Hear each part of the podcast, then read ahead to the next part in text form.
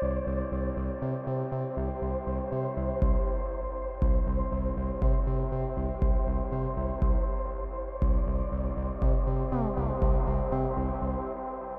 привет!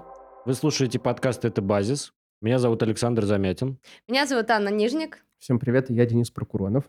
И у нас выпуск э, с ответами на ваши вопросы. Мы вас просили их присылать, выписали, и сейчас будем отвечать. Сразу скажу, что не все мы вопросы успеем э, осветить, Поэтому вы не обижайтесь. Я думаю, что часть вопросов ваших, они просто будут раскрыты в других выпусках. Общем, да, мы давно не дальше. записывали выпуск с ответами на вопросы, вот, но пообещаем дальше исправляться и держать какой-то темп, чтобы не было так, сколько, полгода мы не записывали, по-моему.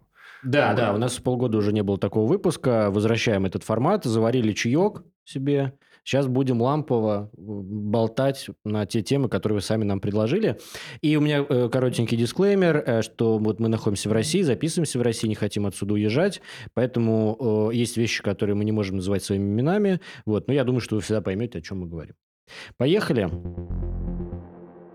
Итак, первый вопрос звучит буквально следующим образом. Какая мотивация у человека идти во власть и при этом иметь зарплату обычного бухгалтера? И тут же, я так понимаю, может быть, от того же самого человека вопрос, он как бы отдельно пришел, но он почти про то же самое. А, какая мотивация у человека идти в начальники, если там зарплата будет такая же, как у рабочих? Если мы говорим об уравниловке, а, смысл брать на себя ответственность за тысячу людей рабочих при зарплате плюс 10% от рабочих. Ну, э, значит, давайте я начну про первую часть. Какая мотивация идти во власть, если там э, маленькие зарплаты? Ну, а, во-первых, э, да, значит, как мы наблюдаем э, по высшим чиновникам, там как-то они не жалуются на свои доходы. Поэтому, ну, как бы, есть коррупция, да, для этого ровно. Для того, чтобы идти во власть и хорошо зарабатывать. Но понятно, что это, наверное, не то, что мы имеем в виду, и не то, что спросивший человек э, имеет в виду, да. Ну, мне кажется, на мой взгляд, идти во власть, чтобы зарабатывать много денег, это как-то противоречиво и странно.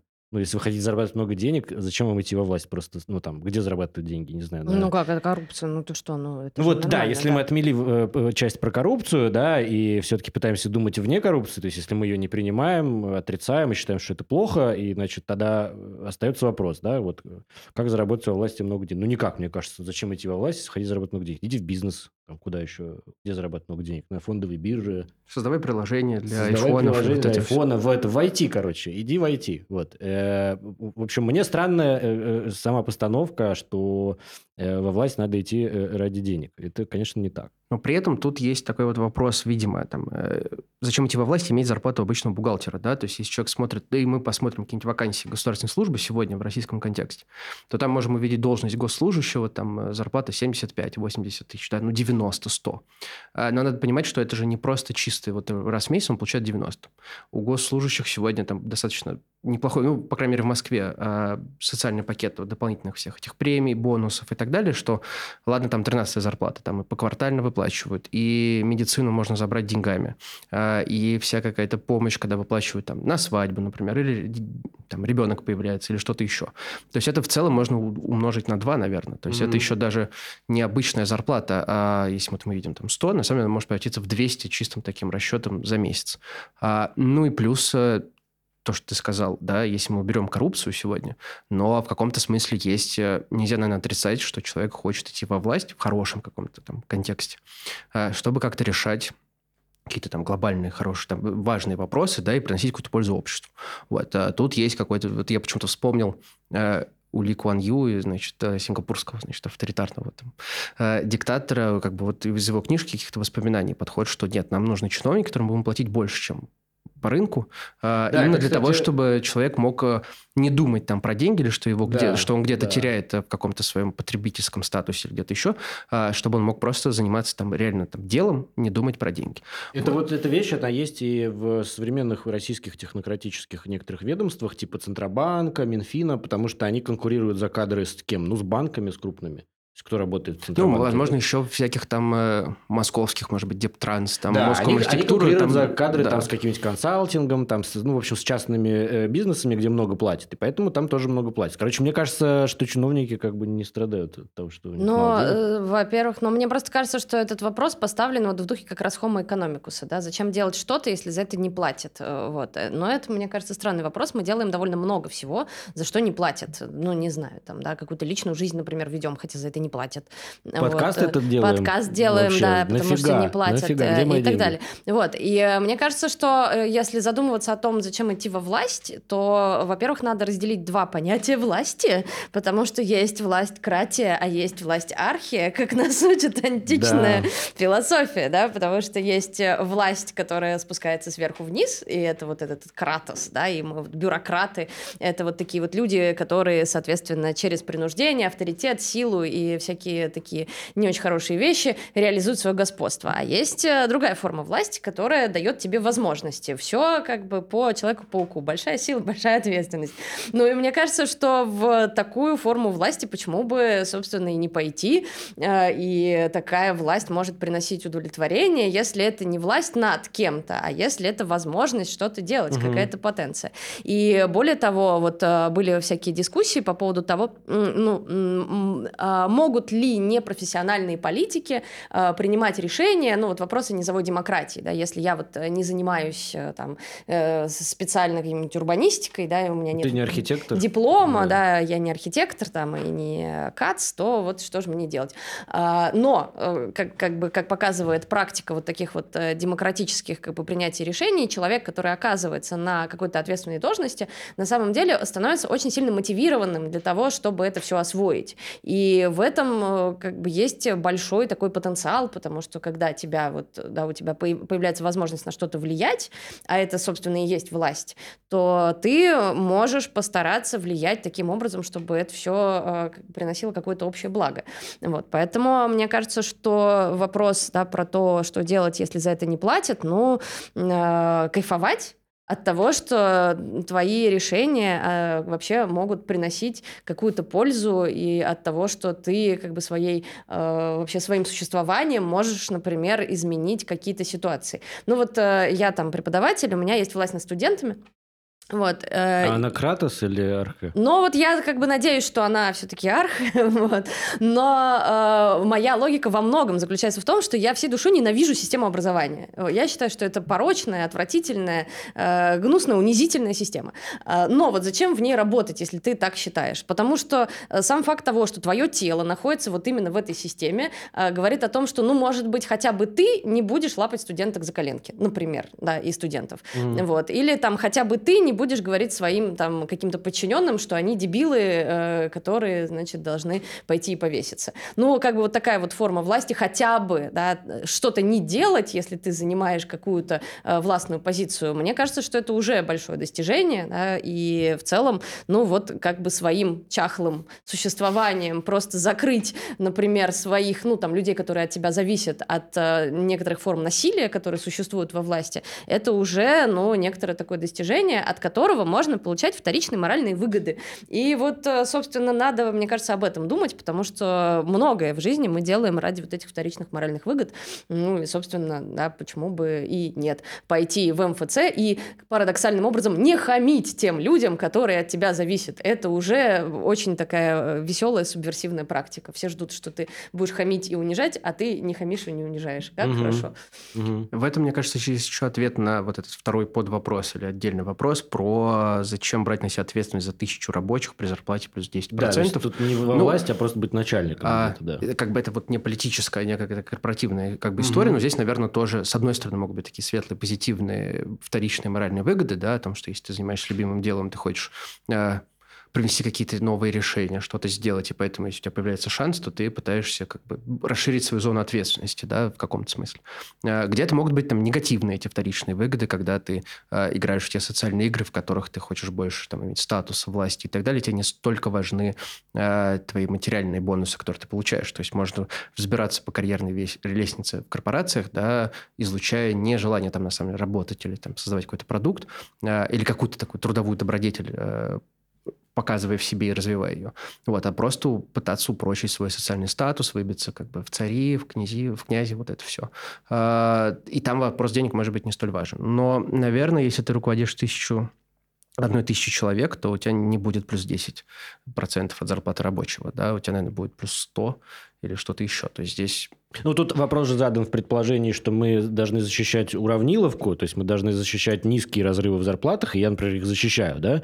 Но э, я бы здесь уточнил, что, во-первых, есть э, все-таки принципиально разные вещи. Ты менеджеришь сложный процесс, в котором работает много людей, и это действительно, ну, такой, ну, как бы серьезный труд, это ты очень много времени тратишь на это, у тебя как бы там вообще нелимитированное рабочее время, ты действительно несешь большую ответственность, там нервы как бы э, расходуются, да? И тогда, э, ну, должны быть какая-то действительно соразмерный бонус, но в любом случае не, не, не, там, не, не, не, не в 5 раз, не, тем более не в 10 раз больше, чем зарплата у среднего сотрудника, которым ты руководишь, да? То есть он должен быть, ну, там, не знаю, ну, два раза, например, больше, да? Вот как ты сказал, плюс 100%. Но это вот вскрывает еще некую роль а, такого топ-менеджмента, который мы видим, он получает там ну, не 10, а 100 или там больше процентов от обычной mm-hmm. средней зарплаты, да, но при этом он же не работает как ну, в том смысле, в котором мы можем представить, что он не, действительно несет какую-то ответственность. Да? Зачастую это вопросы собственности, Вот, я как раз хочу сказать, что дальше-то идет уровень, э, вот чем выше, вот про это довольно много всяких книжек написано, там и экономических, и антропологических, да, что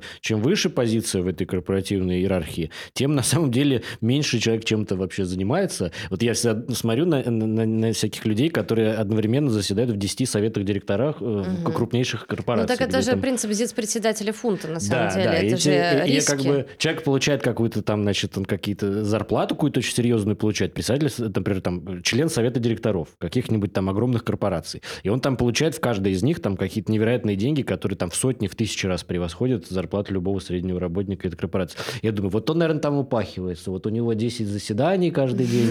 А на самом деле, если посмотреть на их жизнь, ну, конечно, нет. Ну, конечно, это, это действительно ЗИЦ-председатели там и, и очень номинальные фигуры, у которых там раз в месяц нужно собраться и какую-то уже там заранее принятую При повестку. Они, наверное, думают, что они делают важное дело. В том смысле, Нет, что конечно, они, они оправдывают свое... Снизу корпорации к ним приходят там, не знаю, презентации, цифры, mm-hmm. статистика, mm-hmm. они там что-то пытаются принять какие-то решения или как-то глобально, но они в данном случае, конечно, представляют не сторону труда, да, в таком каком-то аналитическом смысле, сторону капитала, в том смысле, что это контроль за размещением капитала, за его размещением, за всем остальным и контроль над трудом. Да? То есть это, это те люди в совете директоров, которые там от, от собственника и так далее, они как бы рассказывают, по сути, другим и направляют, как они будут работать, над чем они будут работать ну, да. и так далее. Ну, поэтому то, что они сегодня получают там тысячу процентов от средней зарплаты, это, конечно, несправедливо. И, Но... наверное, при уравниловке просто такой позиции не будет. Вот, я как раз веду к чему? К тому, что сама вот эта структура, описанная нами так очень быстренько на коленке, она как раз... Э,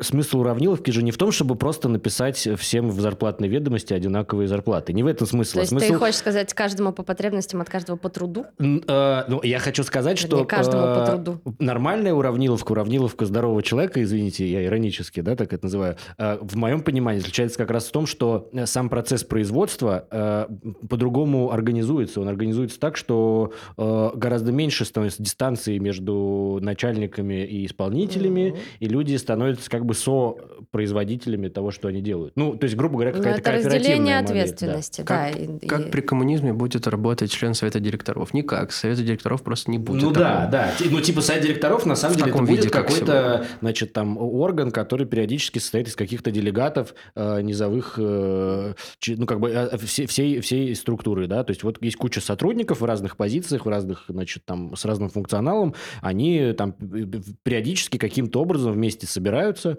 либо все вместе, если это возможно физически, либо каких-то избирают делегатов, которые управляют их предприятием. И тут как бы тут пропадает вот эта роль начальника, пропадает роль вот этого фабричного мастера, который должен приходить к себе в офис и бить тебя по голове, если ты сидишь, играешь в пассианс, вместо того, чтобы там в Excel сидеть. Слушай, но тут, тут еще такая логика, мне кажется, что э, вот мы можем действительно обязательно сказать от каждому, каждому по труду, да, что вот у человека э, все-таки, если человек там больше работает, он, наверное, должен больше получать, и там могут быть люди, которые там вообще отказываются э, что-то производить. Но если мы говорим про какую-то переходную программу, а не уже про там полный не про коммунизм, как бы, да. анархокоммунизм. Мгм. Вот. Но у меня возникает вопрос, а сколько тебе нужно денег? Ну, просто я Мгм. смотрю на этих э, членов совета директоров, и я понимаю, что, ну, хорошо, я бы вот хотела, чтобы у меня зарплата была побольше, потому что мне вот там не хватает э, на что-то. Вот, но сколько мне нужно а тебе никогда денег? не будет хватать. Да ну, э, ты понимаешь, мне вот не хватает на сосиску, как бы. э, Ну, а ви- потом у тебя появятся потребности веганскую, другого которую уровня, я да. хочу съесть Да. в э, баре, вот. Ну и когда у меня будут деньги, ну вот сколько сосисок мне надо? Да, И, и я понимаю, что просто после какого-то этапа, ну я не съем столько сосисок. Невозможно э, употребить столько благ, которые можно приобрести за вот эту вот А, сверхприбыль. Так это же... Я же просто умру от сердечного приступа, как эти бедняжки на своих вот э, яхтах, да, окруженные как бы красавицами и Да. дорогим виски, да, но это очень трудно столько Так потреблять. эти деньги зарабатываются с какого-то момента, в этом и фишка. Я вот, например, почему верю в возможность такого э, другого устройства, в том числе экономики? Потому что с какого-то момента эти деньги как раз зарабатываются не для того, чтобы потреблять их, они становятся самостоятельным капиталом, Но- которые должны становиться деньгами, которые производят новые деньги. То есть у Естественно, тебя, да. ты удовлетворила свои потребности, купила свои сосиски, все эти виски опилась любимого, там, что там, все, все, что ты хотела, купила, и у тебя еще миллион долларов. И ты Ну такой, да. так, хорошо, значит, и те, и те прибегают всякие брокеры, там, дельцы, говорят, слушай, ты можешь вложить миллион, через год будет миллион сто и так далее. И эти деньги превращаются в капитал просто. Они Ну и- перестают быть э, потребительной э, стоимостью, да, и становятся чисто Ну, миновой. это все по Марксу, это понятно, но просто я же умру, и моя жизнь будет э, измеряться только количеством сосисок, которые Именно, я смогла поэтому не съесть. должно быть капитала, не должны быть вот этих свободных денег, которые просто производят деньги ради денег. Вот мы должны выйти из этой схемы. Вот э, как- как-то так. Или Ну, вопрос, в общем- на что потратить этот капитал, который кто им как бы... Да, другое дело, что его можно инвестировать, например, в развитие. То есть вот у кого-то там в совете директоров откладываются эти сотни миллионов долларов. И они их, значит, кладут в офшоры, которые потом на фондовой бирже в Нью-Йорке, значит, увеличивают. Расширяют их постоянно, карман. да. А можно их вложить, чтобы просто... А можно их вложить не в просто борьбу сосиска с была, теми но сосиска с проблемами- э, булкой Да, какой-то. с теми проблемами, которые мы здесь обсуждаем, их можно вложить в ту же самую, значит, в экологические проблемы, да, их можно реинвестировать в образование и так далее. Короче, употребление этому капиталу можно найти нормальное в целях как бы развития всего человечества э, и, и равенства, и благосостояния. Но таким образом у нас исчезает личная мотивация, потому что вот личная мотивация, на Если мой взгляд, денежная, должна, да. да. должна вот, ну, как бы исчерпываться сосисками, да, если мы, Ну ну, да. вот как- ну, да, чем-то, что Да. ты можешь себе приобрести, ну, вот сколько тебе нужно квартир, вот, ну и все, да, дальше как Да. бы уже личная ответственность и личная мотивация заканчивается, начинается мотивация капитала. Просто эти люди, на самом деле, глубоко несчастны именно потому, что их мотивация заменяется мотивацией капитала, и это же страшная такая Нам их картина, в которой ты становишься рабом своих вот этих вот инвестиций, да, своих там э, офшорных э, всяких э, IPO и прочих э, как бы замечательных вещей. И это просто очень грустно. Мне кажется, что в какой-то момент надо остановиться, понять, что ну все, я съела уже все сосиски, которые могла, уже перезнакомилась э, со всеми Мгм. красивыми людьми, ну хватит. На уже. тот свет с собой все не Ну унесешь, да. как говорят мои религиозные приятели. Окей, э, давайте резюмируем этот вопрос, не будем больше на нем зависать. Э, Я бы резюмировал так, что к первой части э, деньги, заработок – это вообще плохая мотивация для похода во власть. Вот она просто рождает только коррупцию, да, и рождает какие-то уродливые формы власти, которые пытаются выкачивать из власти деньги. Э, Власть не для денег как бы существует. Это там есть Ну, в много хорошем других мотиваций. А, сегодня при этом, помимо того, что во власть идут э, ради власти, ради денег сегодня, э, в нашем контексте, наверное, многие идут туда э, просто потому, что это может быть единственная работа. Причем, как бы я имею в виду, не только власть как бы типа на уровне муниципалитета, да, но еще всякие там социальные службы, полиция, не знаю, какие-то еще другие силовики. Мгм. Иногда это может быть там единственной доступной, более-менее там сносной работой не в Москве. А, поэтому как бы иногда туда идут просто потому, что идут как на любую другую работу. Ну да, да.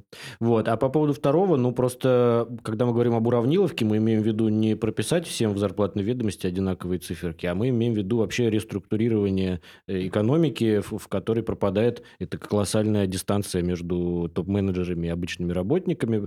Топ-менеджеры становятся не нужны, потому что они на самом деле не нужны. Вот э, такой совсем супер резюмирующий короткий ответ мой был бы такой. Окей, э, у нас второй вопрос, э, я его зачитаю сейчас, а потом произойдет кое-что. Про мусульман. Почему до сих пор существуют религии, и может ли мир при социализме полностью искоренить религию? Я, если что, дословно читаю, вот как он задан, так я прочитал. И тут э, происходит некоторое волшебство. А, ну, вообще, спасибо большое за вопрос. И я понимаю, что сейчас а, у многих э, появился большой интерес к части религии и политики, поэтому небольшая рекламная ставка. А, скоро у нас выйдет э, выпуск полностью посвященный религиозному вопросу, поэтому подписывайтесь и обязательно ждите. А что касается религии и социализма, здесь э, вы, мои уважаемые коллеги, можете со мной поспорить, э, но э, мне кажется, что религия при социализме полностью не исчезнет. Мы видели уже попытку искоренить религию в Советском Союзе, но в конечном итоге это вышло довольно неуспешно. И в человеке э, существует э, все равно эта тяга к какому-то мистическому.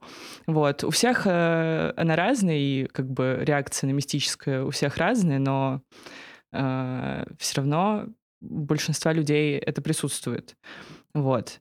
И мне кажется, то то, что описывал Маркс э, касательно религии, э, то, что это опиум для народа, и наука, и образование обязательно всех нас от этого освободит, это такое ну, присущее 19 столетию оптимистическое, оптимистический взгляд, вот, и оптимистический взгляд на науку, как на решение всех проблем. Э, но мне кажется, что мы уже можем понять, что наука э, далеко не идеальна. Ну, наука это, во-первых, тоже форма религии в некотором mm-hmm. смысле, потому что мы должны принять э, принцип, э, собственно, вот э, всей этой э, проверяемости, да, там, как Ну, это как... Э, нет, ну, тут я другой немножко анекдот про то, что самые большие религиозные там фанатики — это материалисты, которые верят в некую материю, которая просто не существует, которую никто никогда не видел и так далее. Они упорно верят в существование этой материи. Ну, как ну... бы с наукой примерно то же самое. Да, ну и, собственно, вот этот вот, э, да, идея там критического рационализма или то, как Ричард Докинс пытается рассказать нам всем, что религия нам не нужна, потому что, значит, э, это все какие-то чайники, которые, ну, чайники Рассела, которые там вращаются где-то неизвестно где, и летающие макаронные монстры и прочая вот такая вот аргументация. В общем-то, это аргументация, которая тоже пытается навязать некоторую такую картину мира, не противоречивую, хотя, э, ну, более глубокие какие-то погружения в то, как думает наука, показывают, что там тоже есть свои противоречия. Вот, и э, сейчас эта речь, да, моя речь не о том, что э, можно приложиться к мощам Святой Матронушки и исцелиться от глупости, а о том, что э, как бы любая картина мира на самом деле просто картина мира, и надо все время подвергать ее сомнению, и поэтому вот это вот э, противопоставление ложной, э, да, вот этой вот религиозной картины мира и, э, значит, э, подлинной какой-то, да, научной картины мира, это довольно странная концепция, потому что что, ну, в общем, тоже наука себя иногда показывает странным образом. Например, она там э, раньше считала, что асбест — это хорошо, а потом оказалось, что это плохо. Вот, и такое как бы случается. Вот, и у меня возникает вопрос, зачем вообще искоренять эту самую религию, вот, и кого мы собираемся искоренять, и самое главное, каким образом мы собираемся это делать. И э, мне кажется, что надо разделять разные формы религии. С одной стороны, вернее, разное применение этой религии. С одной стороны, вот эти квази-религии, которыми, которые являются драйверами государственной идеологии, но это тогда проблема идеологии, и, собственно, да... Да, религию и идеологию лучше не смешивать. Да, ну и, собственно, с идеологией понятно, mm-hmm. что делать, э, да, вот как бы, э, видимо, как-то устранять акторов этой идеологии. Вот. А с другой стороны, есть религия, которая связано с э, какими-то верованиями, и ну, довольно mm-hmm. большой тренд э, как раз а, рассказывает о том, что стоит смотреть и туда, потому что mm-hmm. там есть какие-то конструкции, которые сохраняются, в том числе в нашем с вами мышлении. Да и религия, в принципе, сама по себе э, может быть э, э, драйвером для каких-то низовых организаций. Об этом мы подробнее поговорим на выпуске. Но и вот этот безумный материализм, э, как мы уже увидели у воинствующих атеистов в Советском Союзе, э, он заменяет рай, который как бы нас должен ждать после смерти, на рай, который мы должны построить сейчас. И по сути вся эта мифология и ритуализация как бы действий, она не меняется не менялась. Ну, вот я очень хотел бы дождаться как бы вместе со слушателем выпуска про религию. А, я в нем не участвую, я буду его очень большим... А, с большой надеждой я его жду, потому что у меня вот здесь такая а, сложная как бы история. С одной стороны, мне очень хочется отдельно поговорить, надеюсь, у нас это получится после записи подкаста. Вот и вообще, мне эта очень тема э, как бы трогает, потому что, с одной стороны, конечно, э, отрицать какой-то просто понятный человеческий там, эффект или отношение человеческое к религии, да, когда люди находят в каком-то ну, если человек через это находит какую-то точку опоры, а, что позволяет ему там, существовать с меньшей трагедией внутри, э, неважно, когда это связано с какими-то личными утратами или с чем-то еще, когда это какой-то фундамент, а, не проваливаясь в какую-то совсем там, глубочайшую депрессию, ну, это как бы это хорошо просто, да, ну, человеку лучше от этого становится. А с другой стороны, как бы отрицать э, тот факт, что Э, там, и наука меняется, да, и институт науки э, всегда не, не выглядит таким безупречным, да, зачастую за ним скрывается какая-то политика. А, это как бы не позволяет нам а, отбросить там, религию вообще, потому что, правильно, наверное, религия, как религиозный институт, который влияет на какую-то политическую, плоскость. Это всегда какой-то другой, который как бы управляет нашей жизнью. Но в этом смысле идеология или там религиозное какое-то сознание, да, это все равно какой-то разговор другого через нас. То есть это не наш собственный как бы дискурс, не наша собственная какая-то политическая позиция. Вот. А, а религиозное как бы такое восприятие зачастую открывает нам такое пространство, где мы описываем что-то не через себя и свою какую-то позитивную, утверждающую какую-то функцию или позицию утверждающего субъекта, а, а через что-то другое. И вот в этом смысле, как и любой какой-то фанатизм, наверное, он довольно опасен. Да, и... Да, и напоследок э, я хотела привести цитату Маркса, где он говорит, что человек создает религию, но религия не создает человека. И я думаю, что он здесь был немножечко неправ, и религия, религия тоже влияет на человека. Ну, вполне возможно, но мне кажется, что у Маркса есть э, заход про то, что нужно искоренить те страдания, которые приводят человека к тому самому опиуму. Да. А, вот. Но страдания связаны с неравенством. Но я думаю, что все страдания до конца мы все равно не искореним, потому что мы умираем, это довольно грустно, да, вот что вот с этим делать, скажем. Страшно. Вот, э, да, или там еще какие-то у нас есть грустные всякие переживания. Вот, поэтому, ну, как бы, да, с неравенством, не, ну, религия была mm-hmm. опиумом, да, и, наверное, остается, который, который нас обезболивает от вот этих вот страданий. Но, в общем-то, нет смысла страдания искоренять и религия может быть ответом на эти страдания. Да, но при этом кажется, что позиция такая, что рай можно все-таки построить здесь, не дожидаясь где-то еще. Это, кажется, неплохая позиция в целом. Это правда. В Град Небесный отправляемся. Э, строим его здесь. А можно и рай и здесь, и там. Я вернулся, и, слушайте, очень интересно было послушать со стороны э, обсуждения. У меня одна коротенькая мысль последняя, может быть, к этому вопросу, если можно, вы не против. Э, у меня мысль еще такая, что я думал о том, как задан этот вопрос. Э, мне кажется важным понимать, что, например, э, такое богоборчество столетней давности у левых, у марксистского движения, оно еще очень сильно было связано с тем, что на тот момент религия в России в особенности была таким, скорее, государственным институтом, была институтом дисциплинирующим, который действительно был проводником э, того э, режима политического, экономического, социального, с которым они боролись. Сегодня ну, не знаю, может быть, вы со мной поспорите, но кажется, что религия в постсекулярных странах, на то они постсекулярные, она перестала просто выполнять эту функцию, и поэтому заниматься в современной России таким богоборчеством, которым занимался Владимир Ленин, например, это просто, ну, как Слушай, бы странно. ну, тут вот есть и другой вопрос, потому что именно патриарх Кирилл каждый, э, каждый месяц приходит в Государственную а, Думу, и требует запретить церковь. аборты, да, и говорит о том, что всех вас, надо вас пересажать, нас с Ритой, пожалуй, в роддома сразу отправить. Это все правильно. Нет, вот. но если религия есть церковь. Это, короче, э, отошлемся все равно в... Да. Я, я э, хотел сказать лишь следующее, что, на мой взгляд, вот у меня лично, например, гораздо меньше вопросов к тем, вот про мусульман был задан вопрос, к тем мусульманам, которые, допустим, э, приходят Э, ну, вот молятся, у них есть такие э, массовые, значит, обряды, наверное, это называется, когда они вместе молятся у всяких храмов. Вот там на проспекте Мира есть известный очень крупный храм, там часто можно видеть, как они молятся. У меня вот к ним меньше гораздо вопросов, чем к тем, кто молится Золотому Тельцу в офисах Москва-Сити. Понимаете? То есть вот, вот мне кажется, что не туда вы смотрите. Как бы. Вы, когда возмущаетесь вот этими мусульманами, вы подумайте, во-первых, нет ли здесь какой-то ксенофобного мотива? Типа они вам почему не нравятся? Почему про мусульман спрашиваете? Может быть, у вас какая-то к ним как бы какое-то презрение этническое вот там, да? А, вот. а во-вторых, их религия мне, ну, господи, нравится людям молиться. В чем проблема-то? В чем проблема? Вот мне кажется, проблема не там. Мне кажется, проблема в золотом тельце.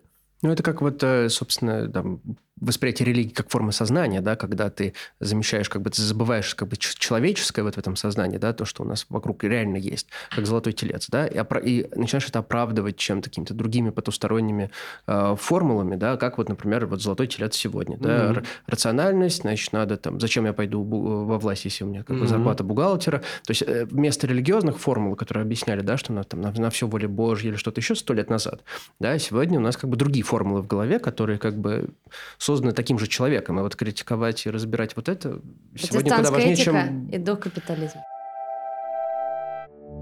У нас следующий вопрос такой. А, значит, это задает наш э, товарищ, наша знакомая. А, а левые вообще едины в решениях в разных странах? А если не едины, то как победят? Такой вот вопрос наверное, мы, мы все, левых. все про это поговорим, вот. Но я бы просто забросил, что мне в последнее время очень сильно не но она меня как бы смущает такое наименование, такой лейбл левый, потому что под этим словом, ну, оно очень хорошее, да, понятное дело, а, но за этим скрыты очень разные совсем политические, ладно, там силы, да, разные взгляды на очень а, как бы, ладно, сложные проблемы, да, на некоторые вопросы, это среди левых обнаруживается такая, как бы, разная такое столкновение разных позиций, что просто непонятно, кого мы имеем в виду, когда говорим левые. Да? А поэтому можно ли сказать, что почему все левые не едины, почему они не объединятся? Да? С одной стороны, ничего хорошего в том, чтобы ходить строем, нет. Да? Хорошо, когда есть разные как бы, взгляды, позиции. С другой стороны, а вот предположение, да, что если что победить можно только как бы, какой-то единым каким-то фронтом, наверное, какой-то отклик от э, недавних дебатов относительно объединения там, оппозиции. Ради... Они не недавние, они вечные. Я сколько себя помню, столько они существуют, эти дебаты. А, когда выйдет выпуск, скорее всего, дебаты тоже будут, эти, будут, будут продолжаться. А, наверное, тоже как бы человек сопереживающий, сочувствующий левым, да, возможно, тоже ждет объединения левых сил. Но если левые парадоксальным образом разные вообще, стоит ли мы объединяться? Да, и стоит ли вообще пытаться копнуть вот легко люди себя называют левыми. Я левый, я левая. А, а что под этим скрывается, не всегда понятно. Вот я бы с этого начал. Передаю mm-hmm. вам слово. Но здесь, мне просто кажется, вопрос, вокруг чего эти левые будут объединяться, потому что как мы, когда мы смотрим на... Вообще вокруг чего люди могут объединяться, потому что когда мы смотрим на большие какие-то э, успешные, относительно успешные протесты, ну, типа Великой Французской революции или вот 917 э, года, да, ну как это... Да, победа гражданского общества, то мы можем увидеть, что в целом э, как бы эти движения отвечали на вызов, то есть появляется какой-то окно возможностей, и люди, видя, что вот происходит что-то, например, да, что там вот э, начались какие-то на Петроградской стороне выступления, значит, рабочих и работниц, вот, э, люди понимают, что да, вот вокруг этого мы, пожалуй, что будем объединяться, пора бежать, и вот, собственно, объединяются. А просто объединиться, потому что мы хотим вместе посидеть, что чайку попить или в каких-то голосованиях поучаствовать, ну, зачем? Ну, то есть это какое-то объединение не вокруг конкретного проекта, да, или какого-то конкретного исторического вызова, а это объединение вот э, по принципу идентичности. Хочется, чтобы людей вот с похожей идентичностью было больше, чтобы чувствовать себя более комфортно. Вот, ну, как бы хороший сценарий, но в целом можно чеку попить и в меньшей компании, и как бы, да, э, это совершенно не, ну, не обязательно таким образом объединяться. Поэтому, ну вот мне кажется, что когда случались какие-то исторические да, там события, левые довольно быстренько ну, как бы консолидируются да, и забывают о том, кто как относится к каким-то нюансам вопроса о классовой природе СССР. Вот. А ну, когда этого нет, ну, может, и не надо тогда просто пыжиться и пытаться как бы искусственным образом объединиться с людьми, которые не хотят с тобой объединяться. Это зачем? Угу. Что думаете, надо объединяться нам или нет? Не, я, кстати, очень согласен с э, э, вот вашими позициями сформулированными. Я еще добавил бы другой ракурс, как бы. Э, мне кажется, у этого вопроса еще может быть такой подтекст, что, в принципе, для левой идеи э, очень важная характерная черта, определяющая, это интернационализм. В том смысле, что э, левые говорят так, что мы делим мир не национально-государственными границами, а мы делим мир по другой э, структуре, а именно по классовой что, грубо говоря, э, наши буржуи и буржуи там американские, китайские, индийские в любой вообще части света, они друг с другом гораздо ближе, чем с нами. А мы, в свою очередь, гораздо ближе с, значит, с, там, с, с рабочими прикариями и э, разными угнетенными группами, соответственно, во всех частях света. Вот. И в этом смысле, э, мне кажется, вопрос про объединение левых еще может быть вопросом про интернационалистическую солидарность Э, движений, э, антикапиталистических движений против разных форм угнетения, с которыми мы солидарны как минимум на словах, в том смысле, что мы их поддерживаем обычно, да, вот, и э, тогда вопрос, как бы, как они должны объединиться, могут ли они объединиться, и здесь у меня сразу всегда, я вот последние полтора года было много такого рода дискуссий в связи с тем, как вообще в мире обстановка развивается, и сейчас некоторые обострения этой дискуссии, естественно, из-за израильско-палестинского конфликта, да, вот, вот. И я всегда упираюсь в такую стену, что а, тот интернационализм, о котором, опять же, сто лет назад, например, марксисты думали, или еще там в 30-х, когда в Испании шла гражданская война, да, или до этого в 17 году, он опирался все равно на рабочее движение, которое должно было быть интернациональным которое придумывали как интернациональное, ну, вот как бы э, в, в том самом втором интернационале, да,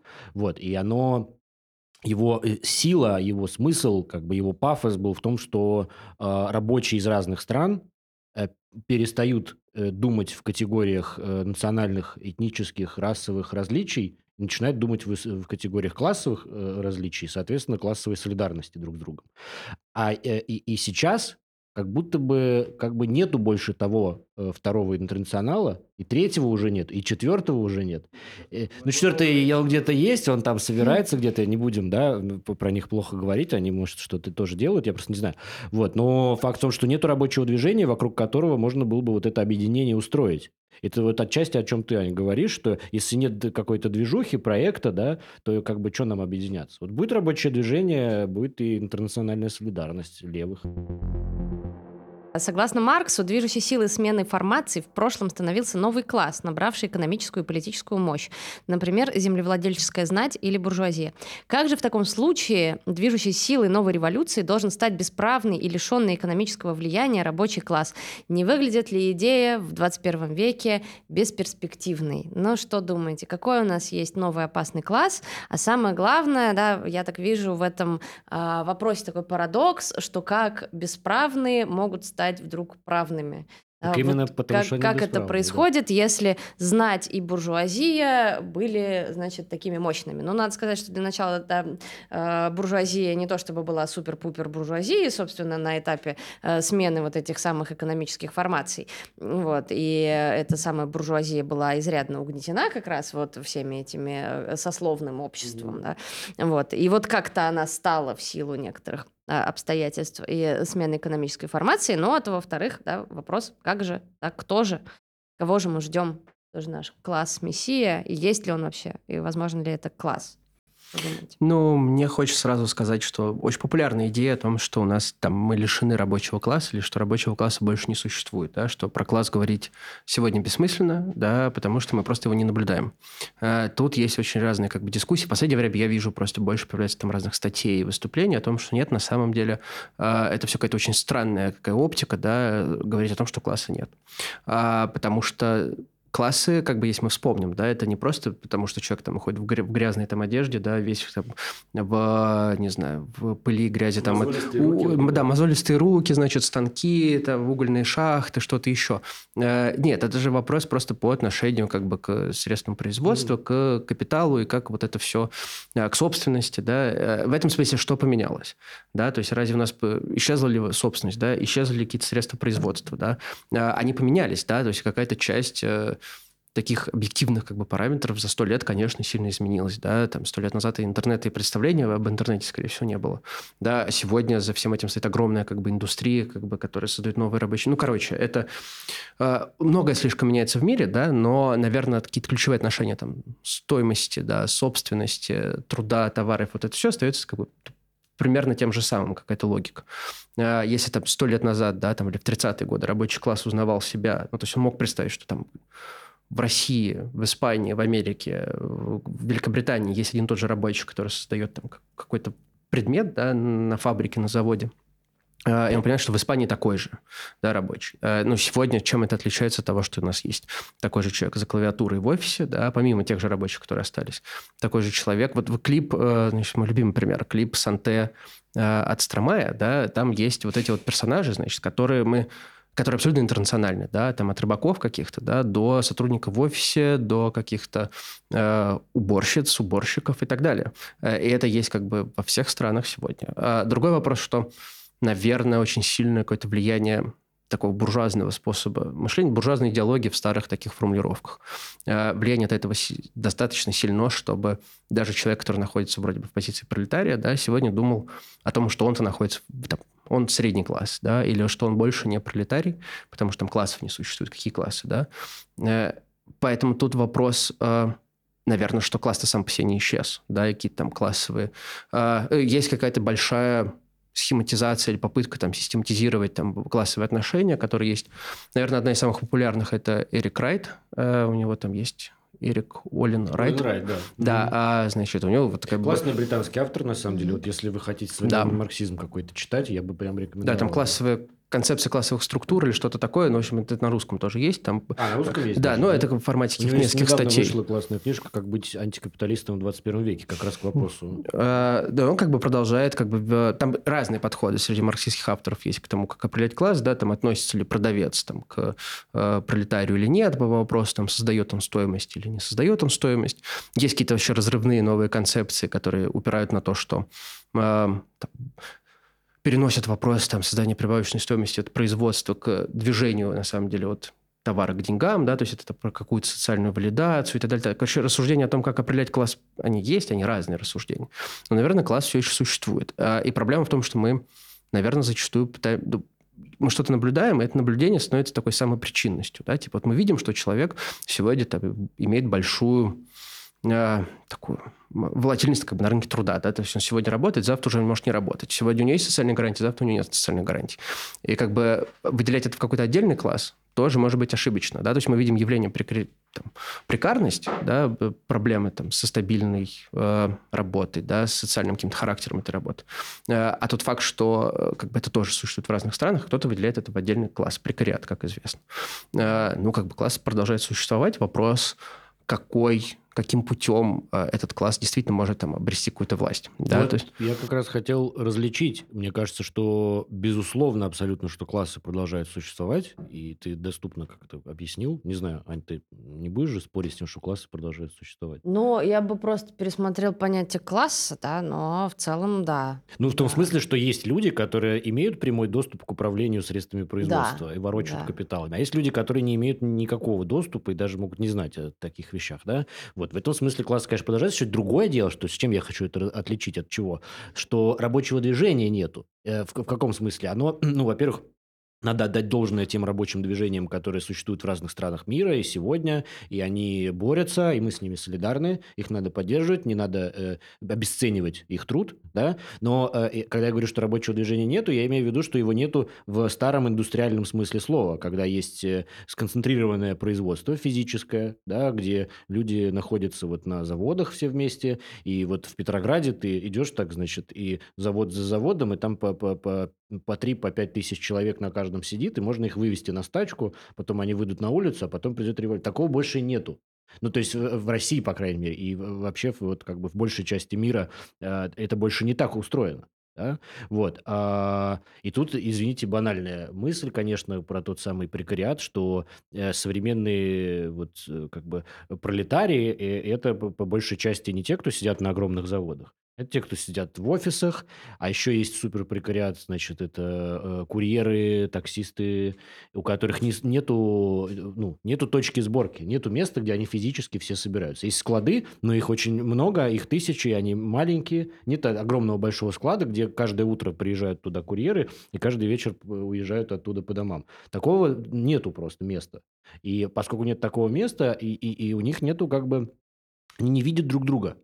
Хотя это интересно, что курьеры-то по городу гоняют и видят друг друга постоянно, но они не видят друг друга, как тех, кто находится в одном месте, может собраться, например, на проходной, обсудить, а что там премии нам такие, значит, зарубили в этом там месяце, да. Вот такого... Ну, есть профсоюз курьер, который пытается компенсировать вот этот э, момент, пытается их собирать, пытается им помогать. Мы видели в Вайлберис эти протесты, когда они как-то тоже пытаются друг с другом объединяться и доходят до того, что у них общие проблемы, которые надо коллективно решать, да. Вот. Но банальная мысль заключается в том, что современная вот эта вот постиндустриальная экономика, она рассеяла рабочие места таким хитрым образом, чтобы рабочие больше не могли собираться. Рабочие в широком смысле слова, еще раз, да, не вот эти вот мозолистые э, мужчины и женщины, ну, а вот. И поэтому и где его собрать-то, это рабочее движение? Вокруг чего? Ну, так вот, э, понимаешь, тут э, есть, мне кажется, такая ловушка, не ловушка, интеллектуальная такая, такая специфика, которая вот, вот про что это?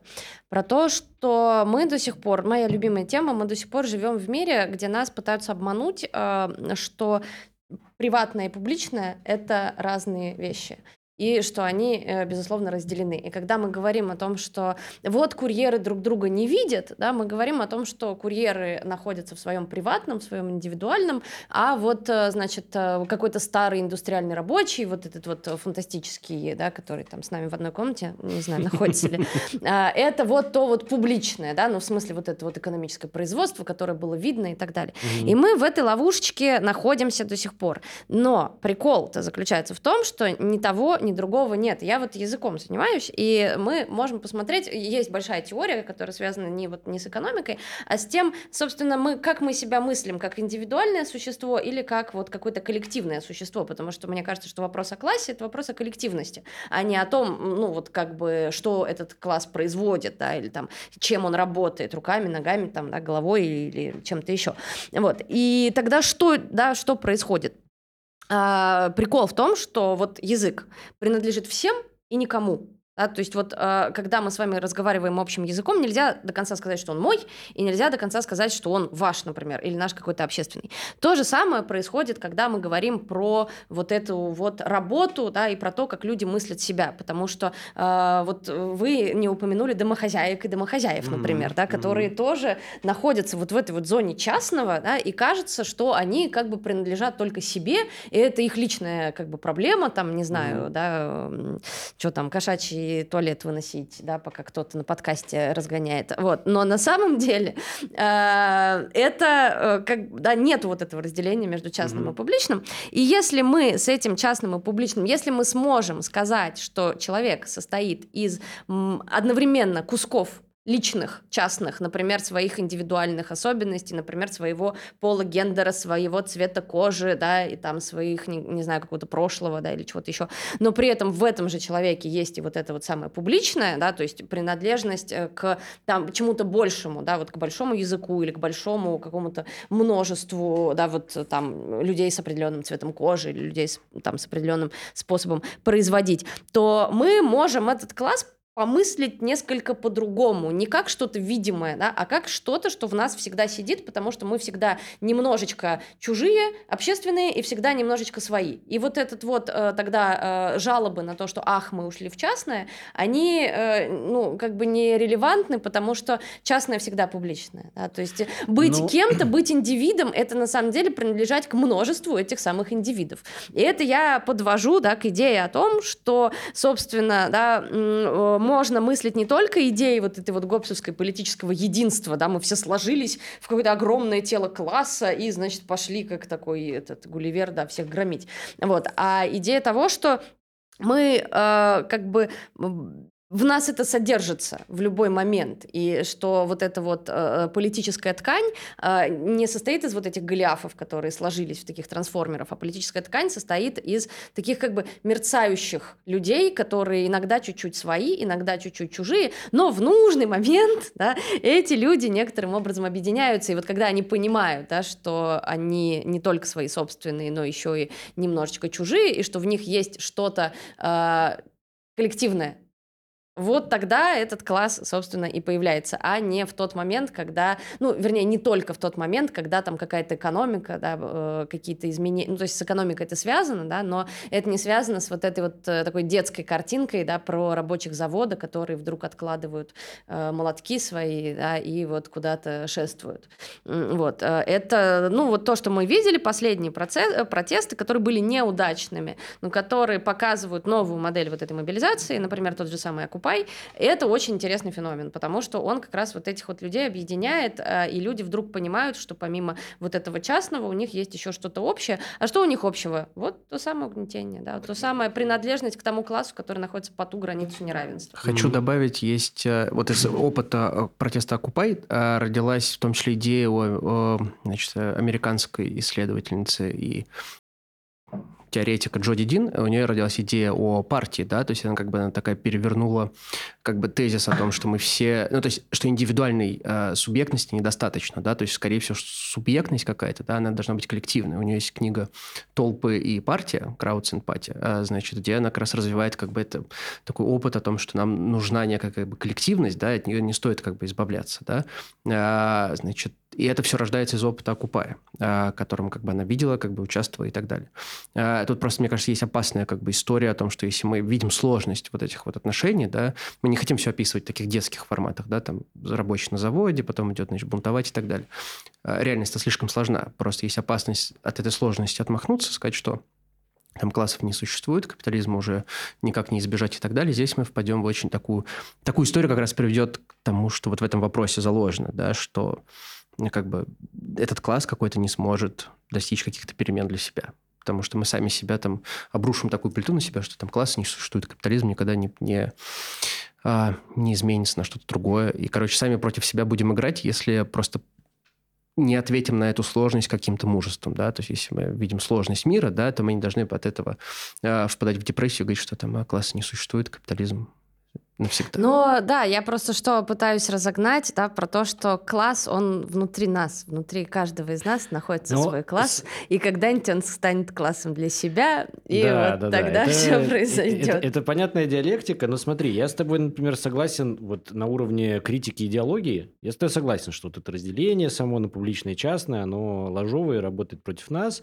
но, смотри, здесь есть э, практическая проблема. Вот э, если я социал-демократ э, столетней давности, то как, э, что, что я должен конкретно делать, чтобы организовать э, рабочих на политическую борьбу? Да? Я должен идти на фабрику.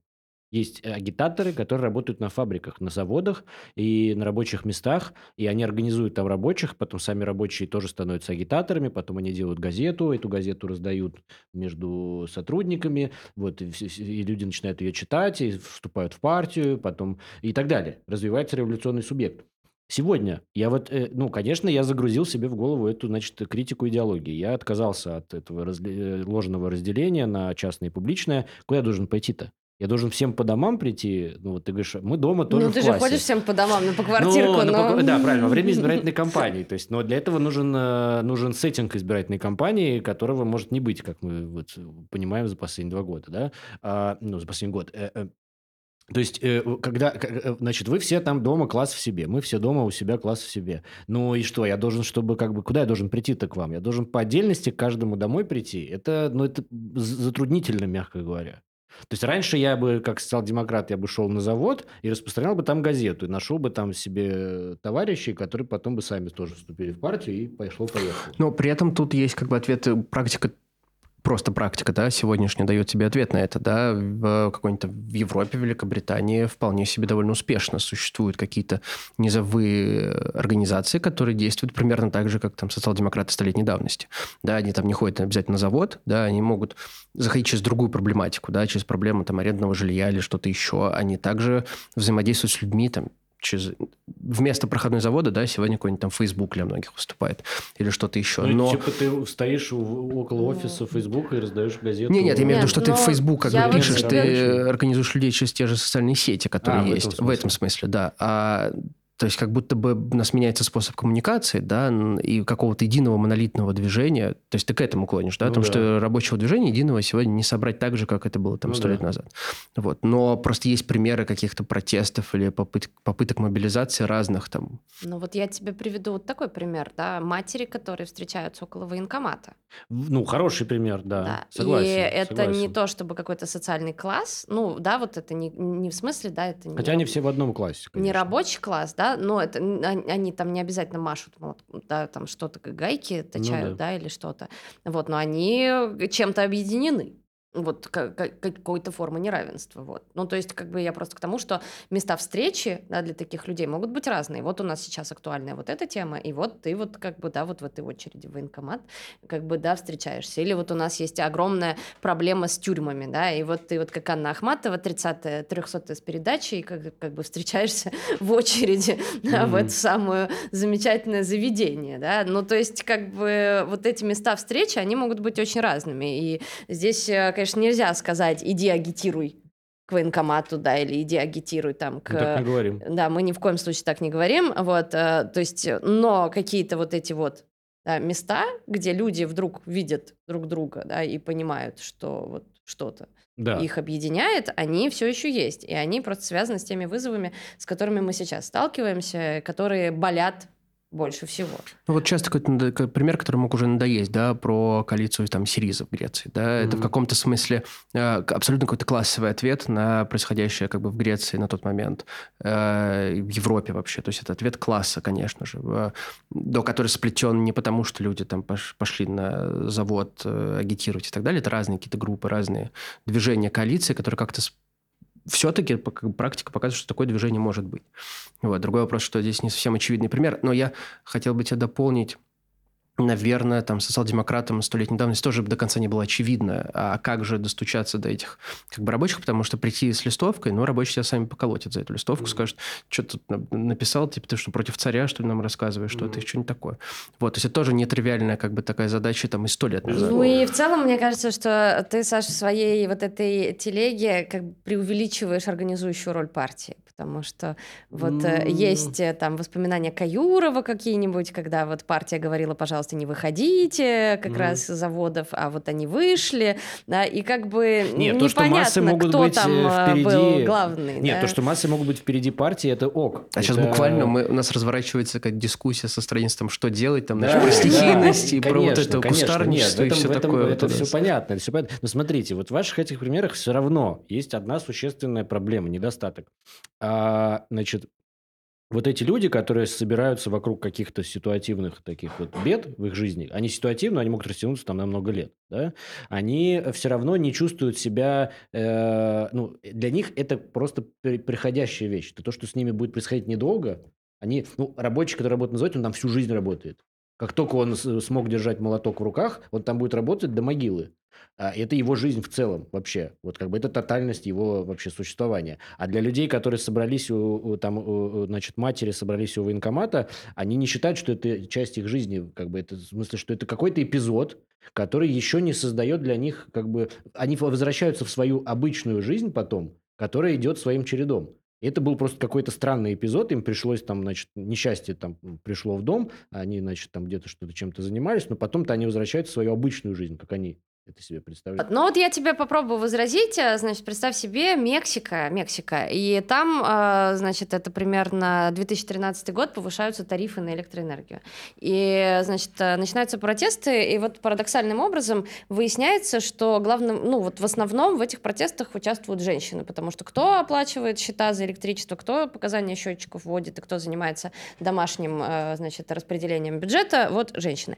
И дальше очень интересно, они, значит, смотрят друг на друга, вот, обнаруживают, что они вот э, как бы все женщины, вот, и вот как бы потихоньку начинают говорить о том, что вот и политика у нас какая-то уродская, и вот мужья у нас какие-то странные, и папа там, э, да, папа запрещал там работать или учиться, и вот они на основании вот этого вот общего чего-то начинают заниматься вот этим самым феминистским просвещением, осознавая, что их объединяет нечто большее, чем проблема того, что мексиканское правительство, значит, повысило тарифы электроэнергии. И они за счет этого привлекают еще больше людей, потому что вот как бы выясняется, что у них есть еще какой-то другой проект, кроме вот, собственно, вот текущей проблемы с электричеством. И надо сказать, что они мексиканское правительство нагнули, и, в общем, оно вернуло тарифы, и там снизило эти тарифы на электроэнергию. Вот. И понятно, что ты сейчас можешь спросить, а где они вот сейчас, да, но я то же самое спрошу про любое другое рабочее ну движение, где оно сейчас. Вот. Но это такой вот успешный проект, да, то есть вы встречаетесь, и вы видите, что вы э, чем-то объединены. Вот женские протесты этим хороши, потому что это такой универсальный способ объединения, хотя кажется, да, это такое тоже э, допущение, да, что у женщин у всех одинаковый опыт угнетения, конечно, ничего подобного, но вот э, как бы можно видеть что-то похожее, да, точно так же есть там да, люди с, э, ну, не знаю, там ЛГБТ-люди, да, которые видят что-то похожее друг в друге. Вот, но как бы, да, тут немножко труднее. А вот это вот соединение, например, класса и какой-то другой формы угнетения, вот сработало в Мексике. Поэтому, ну, такие вот эпизоды бывают, ну, вот, э, да, куда ходить, ну, вот ходить, например, э, в этот, э, да, контору ЖКХ, да, и смотреть, кто там недоволен mm-hmm. повышением тарифов на электроэнергию, и говорить, подруга, как бы у нас с тобой общие проблемы, вот, ну, или друг. Ну и тут это еще, помимо того, что класс как бы разбросан по разным совершенно каким-то группам, да, и к этому наслаивается какая-то еще проблема, да, там а, другой вид угнетения, другая, другое пространство это угнетение. А, есть какой-то справедли... есть справедливость в упреке к левым, да, в этом смысле. То есть почему класс там не может произвести какое-то рабочее движение, да, потому что если те же левые, например, часто говорят, что класса нет, да, мы сегодня mm. там пришли к другим каким-то вопросам, да, то, ну, что этот некий класс рабочий, да, что он будет слышать.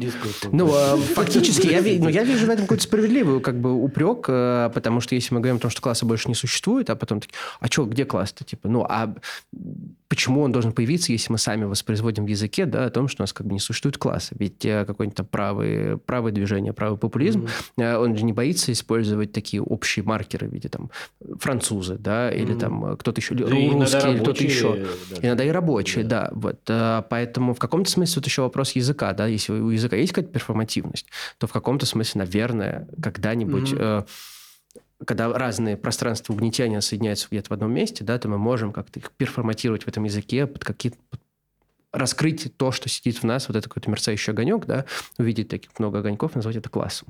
Вот, поэтому тут какая-то ответственность у левых, наверное, тоже есть. Рабочее движение, на самом деле, не предшествует левым, а оно перформативно создается самими левыми, и если левые забивают на это, то... Ну, тут это, это странная бы... большая дискуссия про привнесение, да, значит, да, сознания да. вот это в рабочее это движение, но... Разговор. Ну, вот, Ань, э, я с твоим возражением соглашусь, и, но только я просто различаю э, две вещи. То, что ты описала, мне кажется, что это механизм реполитизации. А я как бы как раз занимаюсь с утра до вечера тем, что я популяризирую это слово, потому что мне кажется, что это важная как бы, концепция. И то, что ты описал, как раз работает. Я вот в этом уверен. Я с тобой согласен полностью, что это работает.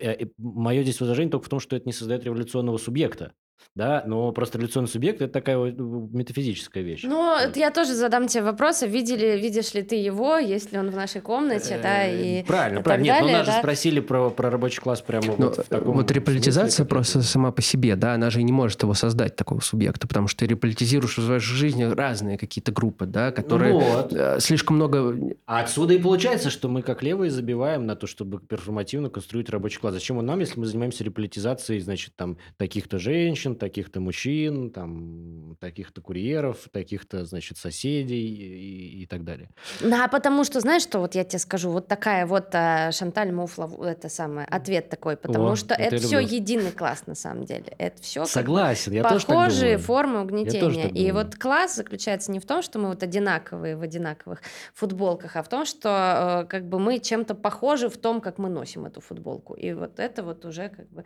момент вот этого класса. Ну, то есть я согласна согласна с тобой, Денис, э, про э, то, что надо почаще повторять это слово, или вот, э, да, не не впадать вообще, да. в такую Екатерину Шульман, которая говорит, о, у нас бесклассовое общество, мы уже давно живем в бесклассовом обществе, все классно. Сталин Захотел, перешел работу, из да. класса в класс, вообще из первого в пятый, и сразу вот нормально. Вот, это, это как бы либеральная как раз, да, история про то, что вот тут, тут общество равных возможностей сейчас вот вообще. Ха-ха-ха, да. Когда, вот, это, да, так не надо говорить. Э, Вот, и надо почаще про него говорить. Но, с другой стороны, просто надо этот класс да, как-то переформулировать и что-то про него такое да, говорить, про то, что вот, чтобы не было вот этой картинки да, с, э, из э, э, манифеста коммунистической партии. Потому что, ну, все-таки сколько лет? Да, 150 лет Мгм. прошло почти, вот, и, ну, там, да, поменьше. И вот что-то поменялось. Наоборот, побольше. 1648 же. А, ты еще, ну, Да. я что-то Ну, не короче, могу неважно, посчитать. извини, Ну, это- да, не, ну, это- 150. как раз. Это я душ, душню. Хорошо, я предлагаю на этом закончить. Мы, повторю, ответили не на все вопросы, потому что мы не успеваем на все ответить, их больше, чем э, у нас времени. Вот. Но не переживайте, они будут раскрыты, я думаю, в ближайших выпусках. Я хочу напомнить важную вещь, что, во-первых, у нашего подкаста есть э, странички во всех соцсетях, почти во всех. Поэтому вы там находите, чем вы пользуетесь, там, Инстаграмом или Твиттером, или в Телеграме вы Запрещенными на читаете. территории Российской Федерации, признанными экстремистскими. Да, значит, вот если вы ими пользуетесь, то там находите подкаст «Это базис» и подписывайтесь. А, еще важная вещь.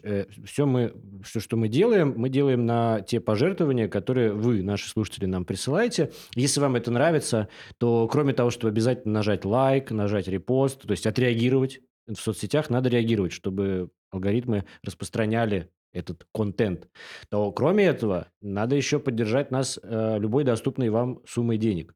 Значит, у нас есть Boosty и у нас есть Patreon.